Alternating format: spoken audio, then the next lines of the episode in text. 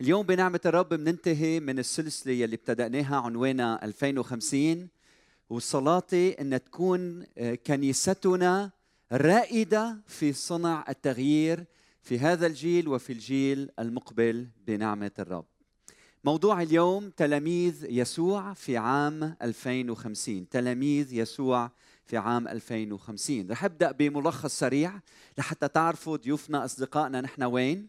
ابتدأنا هيدي السلسلة بالتكلم عن الخليقة وتوجه الخليقة. اكتشفنا أنه هالخليقة الله لما صنعها هي خليقة منظمة وكل ما فيها هو حسن كنيسة منظمة وكل ما فيها حسن وتعكس كرم الله وسخاء الله آه، في كل مكان. فالخليقة متجهة نحو تحقيق مقاصد الله بالكامل. خليقة منظمة خليقة كل ما فيها آه، صالح وحسن وجميل وهي خليقة تعكس سخاء الله في هذا العالم. والخبر السار هو إنه أنت أيضا جزء من هذه الخليقة ولست هنا صدفة. طيب ماذا عن الإنسان؟ كما الخليقة وجهة سير الإنسان أيضا هي نحو الله. فالله يدعو الإنسان إليه ليتعرف على الخالق على المبدع على المشرع على المحب على الكريم. ويدعوك أن تسلك في كل ما هو صالح في هذا العالم. تعكس صلاح الله في هذا العالم. من خلال كلامك من خلال مواقفك من خلال آه، شخصيتك المقدسة. وثالثا يدعوك أن تخدم الرب. يدعوك إليه يدعوك إلى السلوك ويدعوك إلى الخدمة. وتكون سخي في استخدام مواهبك وكل ما لديك في خدمة الآخرين في عملك في مدرستك في بيتك في كنيستك كل ما تقوم به يعبر ويعكس سخاء الله في هذا العالم. المجتمع المجتمع اليوم منقسم. هناك من يستخدم العلم والتربية والتعليم والتواصل الاجتماعي والمعلومات والإنسان الآلي والهندسة البيولوجية وكل التطورات الأخرى لفعل الشر للمصلحة الشخصية. ومن جهة أخرى هناك من يستخدم كل هذه العلوم من أجل خدمة الآخرين من أجل امتداد ملكوت الله من أجل تحقيق مقاصد الله على هذا العالم. المجتمع اليوم ومجتمع الغد يزدادان تعقيدا وكل الأشياء متشابكة خطرة. يوم إذا عندك فكرة معينة بتقدر من خلال التواصل الاجتماعي تلاقي يلي عنده نفس الفكرة تبعك إذا كان عندك أفكار غريبة مثلا بسبب أطوارك الغريبة ستجد وبسرعة من يشابهك هذه الأطوار فتشكل فريق وهناك يتضاعف وهكذا يتضاعف الشر بسبب إمكانية الشراكة السريعة مع أصحاب الأفكار المتقاربة. لكن المجتمع اليوم متقلب وغير آمن أي شيء يمكن أن يتغير بلحظة ثورات أو انقلابات تولد بأيام قليلة أنظمة يمكن لها أن تسقط بين يوم ويوم قاده عظام اليوم يهون غدا كالأثمار الفاسدة من الشجر بسبب فضائح أخلاقية وقوة الإعلام الموجود في العالم. سنة 2050 سنعيش في مجتمع غامض ومبهم ومنقسم ومعقد ومتقلب. هذه التوقعات ويحتاج هذا المجتمع إلى الكنيسة إليك أنت إليك أنت إلى القادة إلى الخدام لصنع التغيير. إلى قادة يشبهون يسوع إلى تلاميذ تلاميذ الرب يسوع المسيح ليحدثون التغيير في الأجيال القادمة. فأي نوع من المؤمنين يجب أن نكون عليه؟ هذا هو سؤالنا اليوم. أي نوع من التلاميذ يجب أن نكون؟ أي نوع من القادة يجب أن نكون عليه؟ سنة 2050 فرح اتكلم اولا عن أمور عامة صفات عامة. وبعدين بدي أقدم خمس صفات أساسية جوهرية لمجتمع ل 2050 اولا صفات عامة. فبداية وضعت لائحة من الصفات الصفات التي نحتاج أن نكون عليها. مثلا عندنا النزاهة أهمية النزاهة الأمانة قوة الاحتمال العطاء المستمر الصدق التواضع المحبة القداسة. كل هذه أمور مهمة نحتاج إليها اليوم وكل يوم وفي سنة 2050 بعدين سألت كيف يجب أن نتعامل مع بعضنا البعض؟ مع بعضنا بعضا. كمان حطيت لائحة ببعض الصفات المهمة. وبعدين رحت أتأمل بحياة الرب يسوع المسيح وسألت كيف لخص يسوع؟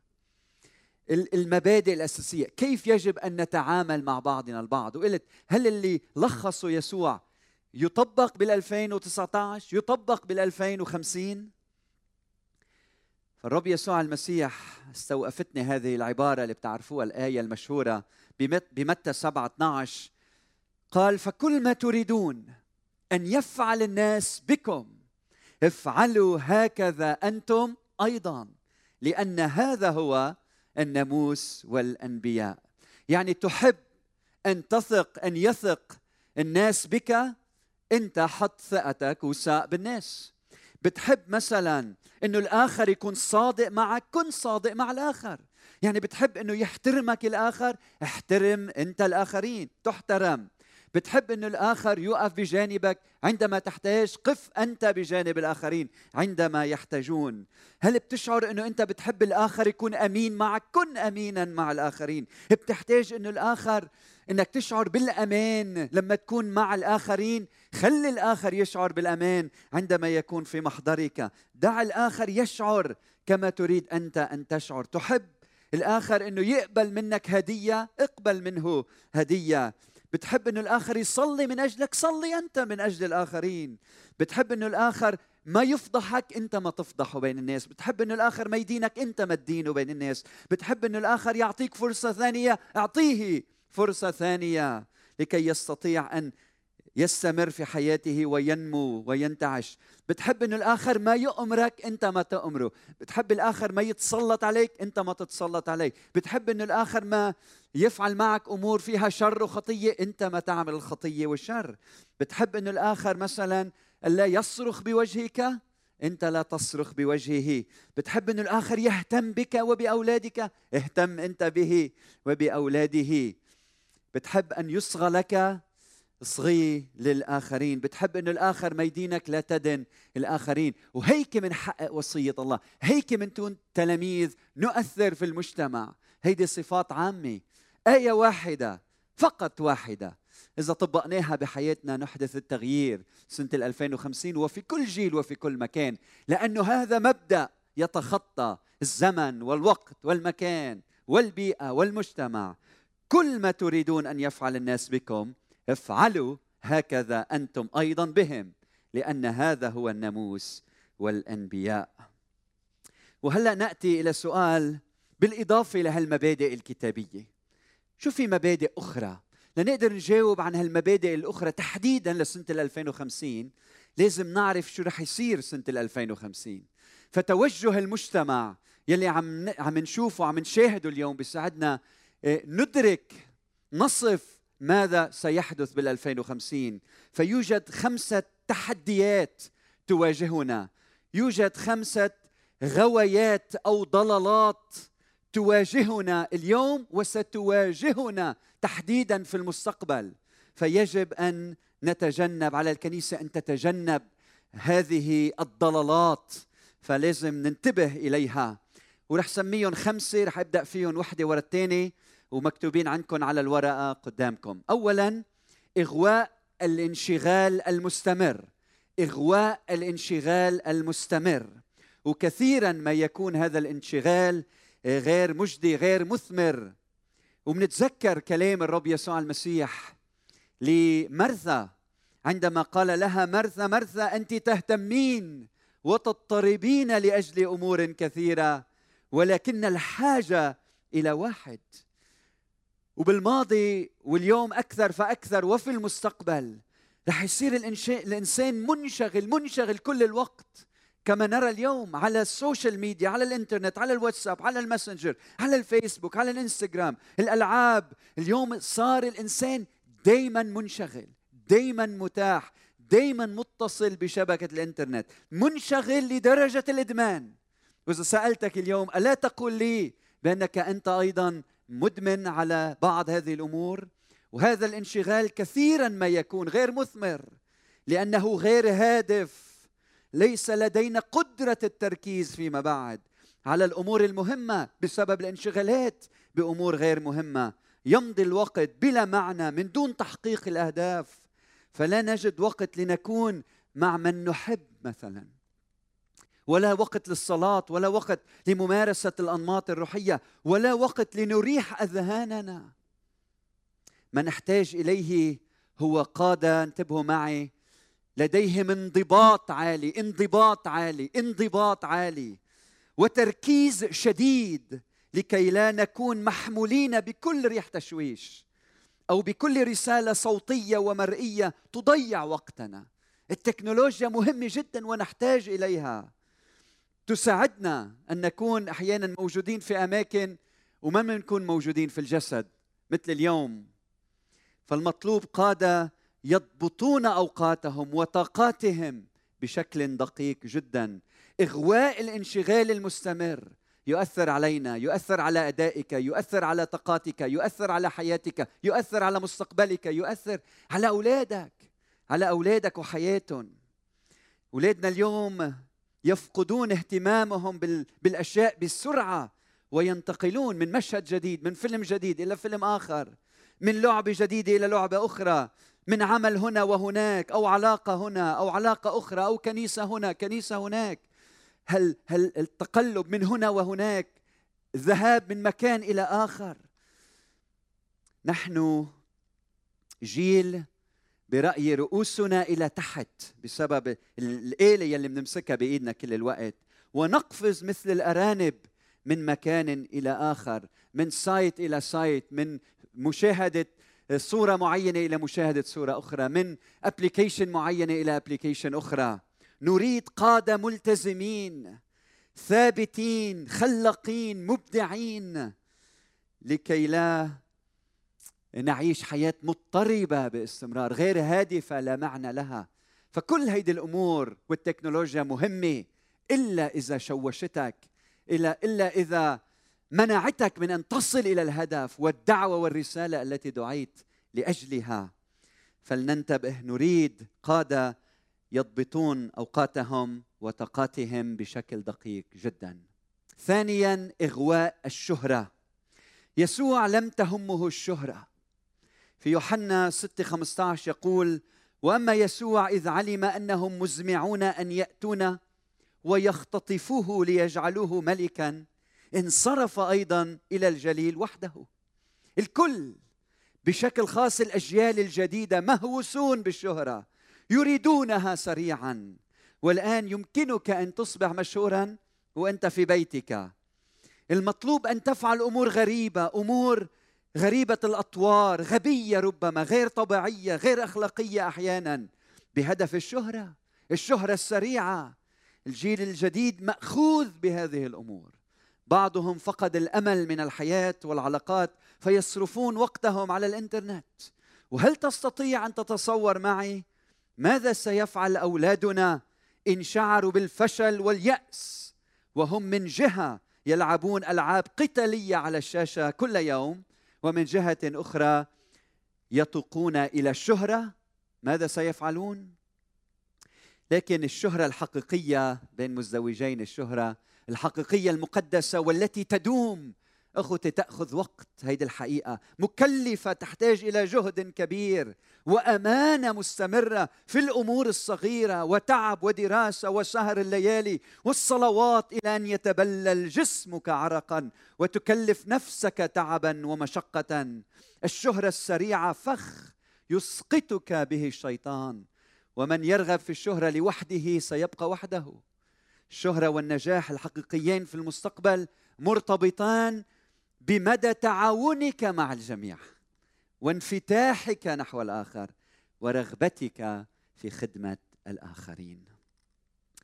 ثالثا إغواء إبراز المواهب. التركيز اليوم إغواء إبراز المواهب. التركيز اليوم هو على الذي يغني أفضل من غيره. التركيز بال social media يلي صوته أفضل من غيره يلي عنده إبداع أكثر من غيره يلي مثلا أغنى أكثر من غيره يلي كتابه انتشر أكثر من غيره يلي آه، عنده أتباع أكثر من غيره يلي عنده كاريزما أفضل من غيره يلي ممكن يأثر على مشاعر الآخرين أكثر فأكثر ففي اهتمام في إبراز وتضخيم مواهب الفرد من خلال ال social media. وربما هذا الأمر جديد مهم مفيد نعم نحتاج للمواهب ولكن هيدا الشيء عم بيصير على حساب الشخصية المقدسة. نعم يوجد ضرورة أن يكون لنا إلمام بأمور متعددة يكون عندنا مواهب متعددة وهذا أمر مهم جدا. لكن ما نحتاج إليه ويحتاج إليه الجيل هذا والجيل المقبل هو من يقف خلف الشاشة هو الشخصية المقدسة. الشخصية المقدسة لها الدور الأول. بعدين المواهب وممارسة المواهب في عالم متقلب وغير آمن كما قلنا. سيبحث الناس عن الشخصية الثابتة في مبادئها وقيمها والآمنة في محبتها ودفئها. فالشخصية الواضحة في رؤيتها وتوجهها ستجذب الكثير من الناس. ففي المستقبل يجب أن نركز على الشخصية النزيهة والثابتة والواضحة أكثر من أي أمر آخر. وإذا بنتأمل في الكتاب المقدس قديش رب يسوع المسيح والرسائل تركز على الشخصية المقدسة قبل أي شيء آخر. وكيف إنه بولس لما بيحكي عن مواهب الروح بيقول جدوا للمواهب الحسنى وأيضا أريكم طريقا أفضل هي طريق المحبة. طريق ثمر الروح وثمر الروح هن يلي بيشكلوا الشخصية المقدسة. فالميديا يلي بتضخم وبتعظم مهارات الإنسان نسأل ماذا عن شخصيته ماذا عن حياته ماذا عن علاقته بزوجته وأولاده. نعم إغواء إبراز المواهب. ورابعا إغواء التزييف. والتزييف مصدر زيفة. والمسيح كان يكره الرياء يكره الزيف.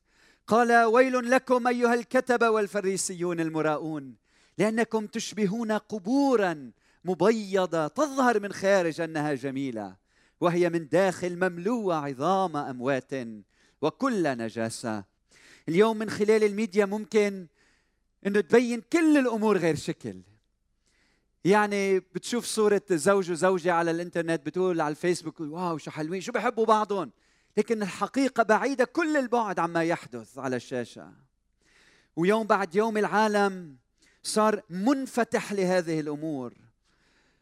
تعب من التمثيل هذا والتوقعات إنه بال 2050 سيكون التركيز ليس على فرجيني قديشك حلو على الشاشة لا إنما على الحقيقة. مش على ما يبدو حقيقة على آه، ذهب غير أصلي. إنما الذهب الخالص الصحيح على الشخصية. أرني الحقيقة لا أريد أن أسمع عن الحقيقة أريد أن أراها. تعبنا من الحقيقة المزيفة. الميديا يلي عم تخدعني الإنسان الآلي الذي معي يلي يشبه الإنسان. لكن منه إنسان حقيقي ما أريد أنا إنسان. إنسان صادق إنسان حقيقي إنسان غير مزيف. رممته النعمه شكلته المحبة شفته اليد الإلهية. أريد عائلة أنتمي إليها الصادقة الدافئة محبة كما يعلم الكتاب المقدس. من هنا دور الكنيسه الفعال إنه أنت وأنا نحن الكنيسه بصدقنا بشفافيتنا بمحبتنا بي بي بي بالحقيقة يلي عم نعيشها باعترافنا بأغلاطنا بنمونا إلى الأمام بانتصاراتنا بتواضعنا بحياتنا.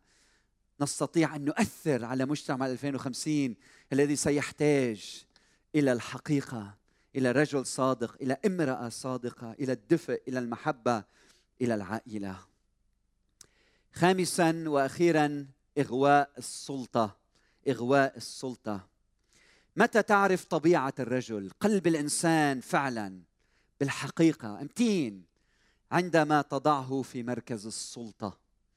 الناس اليوم وغدا متعطشون للمال لأنهم يريدون السلطة يريدون أن يتحكموا بغيرهم متعطشون للشهوة لأنهم يريدون السلطة متعطشون للشهرة متعطشون لكي يتسلطوا على غيرهم. الإنسان المتفرد في رأيه لا يخضع لنظام ولا لأحد. لماذا؟ لأنه يريد أن يكون هو السلطة هو المرجع النهائي. يريد أن يسطو على غيره لا يقبل أن يخضع لأحد. يريد أن الأمور كلها تكون محصورة فيه. لماذا؟ لأنه يريد السلطة متعطش للاستبداد. اليوم بسبب قلب الإنسان التائه والفارغ نجد أكثر من أي وقت مضى تمرد الرجل تمرد المرأة تمرد الزوج تمرد الزوجة تمرد الأولاد. أخوة المال ليس خطيئة اطلاقا. تجميع المال لخدمة الآخرين هيدي بركة. المركز منه خطية اطلاقا. تستخدم مركزك لخدمة الآخرين. لكن عندما نتشوق للسلطة نتشوق عنا إغواء السلطة. الشيطان يغويك. يقول لك هالمركز بيعطيك سلطة المال بخليك تحكم وتعمل أمور. وكل هذه الأمور إغواء. ولا وليس الحقيقة اطلاقا. ستختفي السلطة الحصرية والمؤسسات المرنة وغير المركزية وغير المتعطشة للسلطة ستنمو وتتوسع في شرقنا. ففكرة أنا المسيطر هنا وأنا دوري مركزي وأنا النقطة الجوهرية وكل شيء يحدث من خلالي هذا وهم هذا وهم. ولن يبقى في المستقبل في المستقبل كل الأمور غير المركزية المرنة. ستنتشر أكثر فأكثر الحفاظ على الجوهر لكن فرصة للتوسع وللامتداد. نعم سيكون هناك حاجة لقيادة ولقادة يلهمون ولكن غير متسلطين. قادة يزرعون الأمل في قلوب الناس ولكن لا يستخدمونها للتسلط على الآخرين. فالقيادة المتسلطة وغير المرنة والتي على حق دائما لن تعيش في المستقبل. وسيأخذ مكانها قيادة مرنة داعمة تتواصل مع الجميع وتريد نجاح للجميع. الذي سيربح في المستقبل ليس الذي يربح وغيره يخسر إنما الذي يربح بطريقة يشترك بربحه الآخرون. فالربح الحقيقي هو ربح مضاعف ومتضاعف. أنا أربح والآخر يربح يربح معي.